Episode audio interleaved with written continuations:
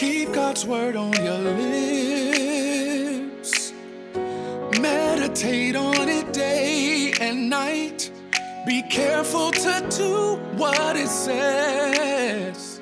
Then you will truly be successful. Keep God's word on your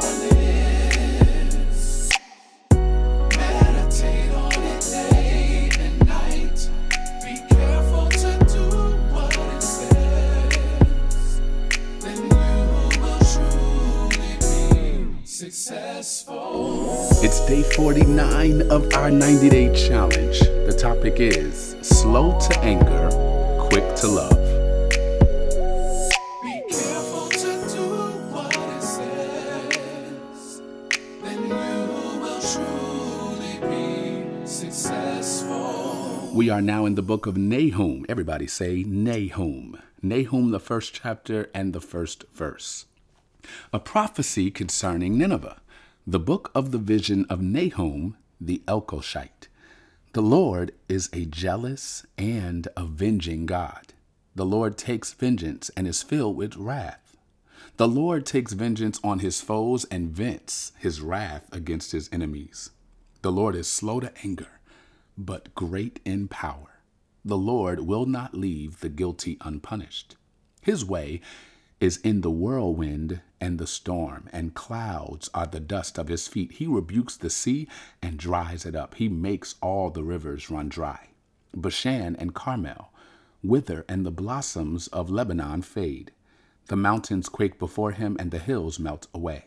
The earth trembles at his presence, the world and all who live in it. Who can withstand his indignation? Who can endure his fierce anger? His wrath is poured out like fire. The rocks are shattered before him. The Lord is good, a refuge in times of trouble. He cares for those who trust in him. But with an overwhelming flood, he will make an end of Nineveh.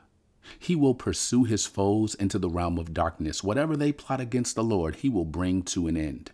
Trouble will not come a second time. They will be entangled among thorns and drunk from their wine. They will be consumed like dry stubble. From you, Nineveh, has one come forth who plots evil against the Lord and devises wicked plans. This is what the Lord says Although they have allies and are numerous, they will be destroyed and pass away. Although I have afflicted you, Judah, I will afflict you no more. Now I will break their yoke from your neck and tear your shackles away. The Lord has given a command concerning you, Nineveh. You will have no descendants to bear your name. I will destroy the images and the idols that are in the temple of your gods. I will prepare your grave, for you are vile.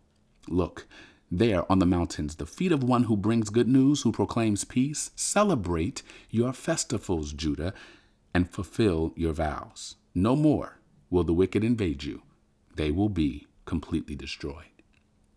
And that ends our reading for today. You know, one of the reasons I really think it is important for us to read all of the Bible and for us to be challenged to read every book of the Bible is because the Bible is filled with difficult texts. And if we never wrestle with the difficult texts, we never see God in a new way. The topic for today is slow to anger, quick to love. It was the coldest winter day, and my night class ended later than expected. So I had to take the late train from Princeton, and it wasn't coming for another hour. I thought about staying in my classroom for another 30 minutes just to avoid standing outside in the cold, but then I realized that the security guards might lock the building with me inside of it, so I hopped in a cab and rode the 10 minute drive to Princeton Junction. When I arrived, it was 1020. The train wasn't coming until 11:20 and as soon as I stepped onto the track, two things happened. First, they announced a 15-minute delay, and second, I looked to discover to the left of me a waiting room that was locked for the night. That meant I had to stand outside in the freezing, chilling, pneumonia-giving cold. It was so cold my face turned into a Klondike bar. What would you do for a Klondike bar? All right, Sean, stay focused. No way in the world was I going to make it for another hour. I looked around for any sign of warmth. In the distance, On the other side of the tracks, I saw a long line of cabs waiting. I ran toward those cabs like the prodigal son returning to his father's house. The first cab driver looked at me with condescending, mean looking eyes, but I didn't care. I was cold and I needed some heat. He rolled down the window. Sir, my train doesn't come for another hour. Do you mind if I sit in your cab for a little bit just to warm up? I, I, I will pay you if I have to. I could tell he was from another country. His accent gave it away. But he smiled after I repeated myself a couple times and said, Get in. Sitting in that car was like hot chocolate on a Christmas morning. Heat never felt so good, and the cab driver, his name was Wisdom, didn't charge me a dime. The longer I sat in that warm car, the more I realized how fortunate I am. It was an eye opener because many people catch that train every day and wait hours for that late train to come. Many people sleep under that tunnel every single night and wake up numb and hungry.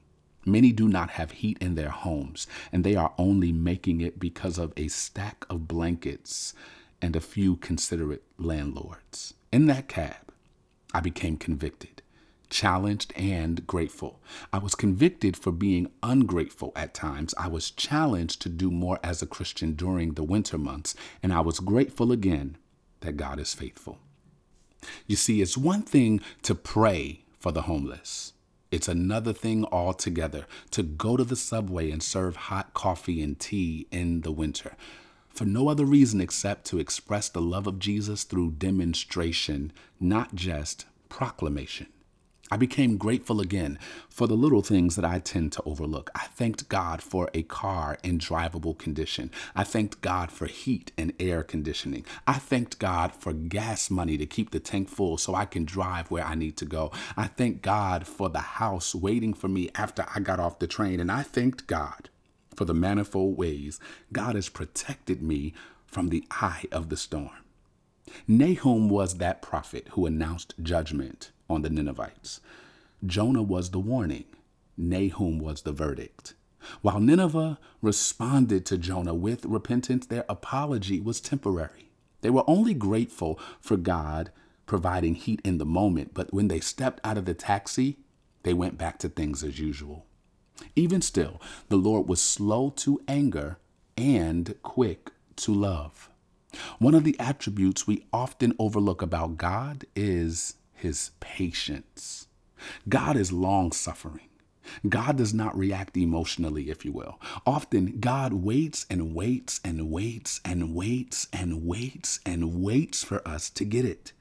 And then God still gives us chance after chance after chance after chance. But Nahum teaches us an important lesson. Just like the parent who doesn't joy in putting his child on punishment, God doesn't rush to judgment. Eventually, there will come a day that God will have to make us turn in our keys. Eventually, there will come a day when God will tell us that we cannot go to the prom. Eventually, there may come a day where God will tell us to write, I will not steal the sugar cookie again from the supermarket a hundred times until we learn the lesson He's trying to teach us long ago. My arm is still hurting from the time my mother made me write, I will not steal the sugar cookie again from the supermarket. Today, let's learn to give thanks for all the things even the things that don't feel too good. Give thanks, not just on Thanksgiving, but every day. Why? Because a grateful heart is a godly heart. And the best way to build gratitude is to step outside of your convenience and sit in a position you've never sat in before. Visit an orphanage or a local hospital. Talk to people who are struggling in ways you have never struggled with before. Catch the bus or walk to work and see the world from the eyes of another. Today, make a decision not to complain, but to give thanks. Thank God for his long love. Thank God for the minutes and moments God used to get your attention. Here's a hard one. Thank God for his correction. Thank God for his loving correction, his compassionate correction. Thank God for the points on your metaphorical license that taught you how to slow down before you ended up losing your life or taking someone else's. This is a hard lesson, but it is a real one. God loves you too much to leave you where you are. He is calling you higher so that you can one day extend the same love that the taxi driver, wisdom, extended to me. Sometimes we only learn how to keep others warm after we've been standing outside in the cold ourselves. So, what is your worship work? As God was with you, learn to be that with others. Be slow to anger and quick to love. What if the instruction to wear our masks to help keep others safe is a reminder that we need to think twice before we speak? Today, look for an opportunity to be a blessing to someone. This too is worship. Surely goodness and your mercy will follow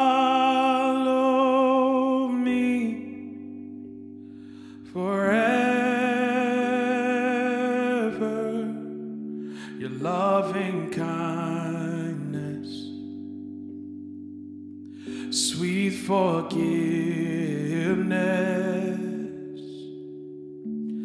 are new with every day. You are slow to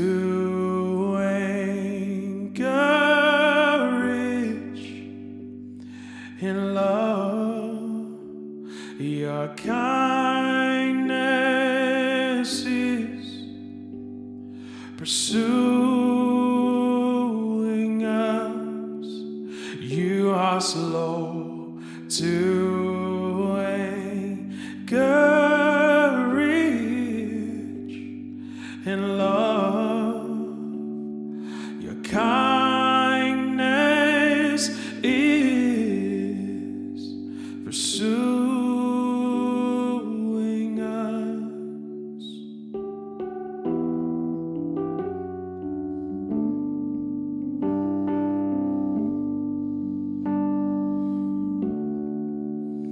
won't condemn us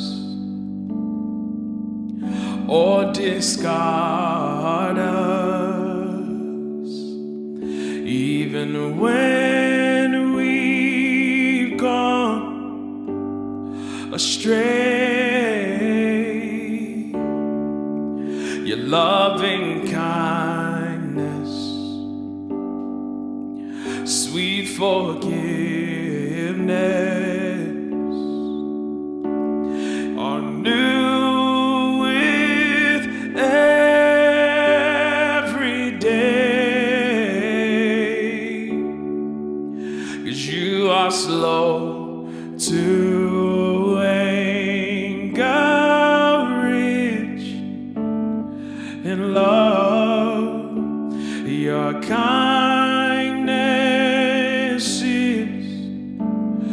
Pursuing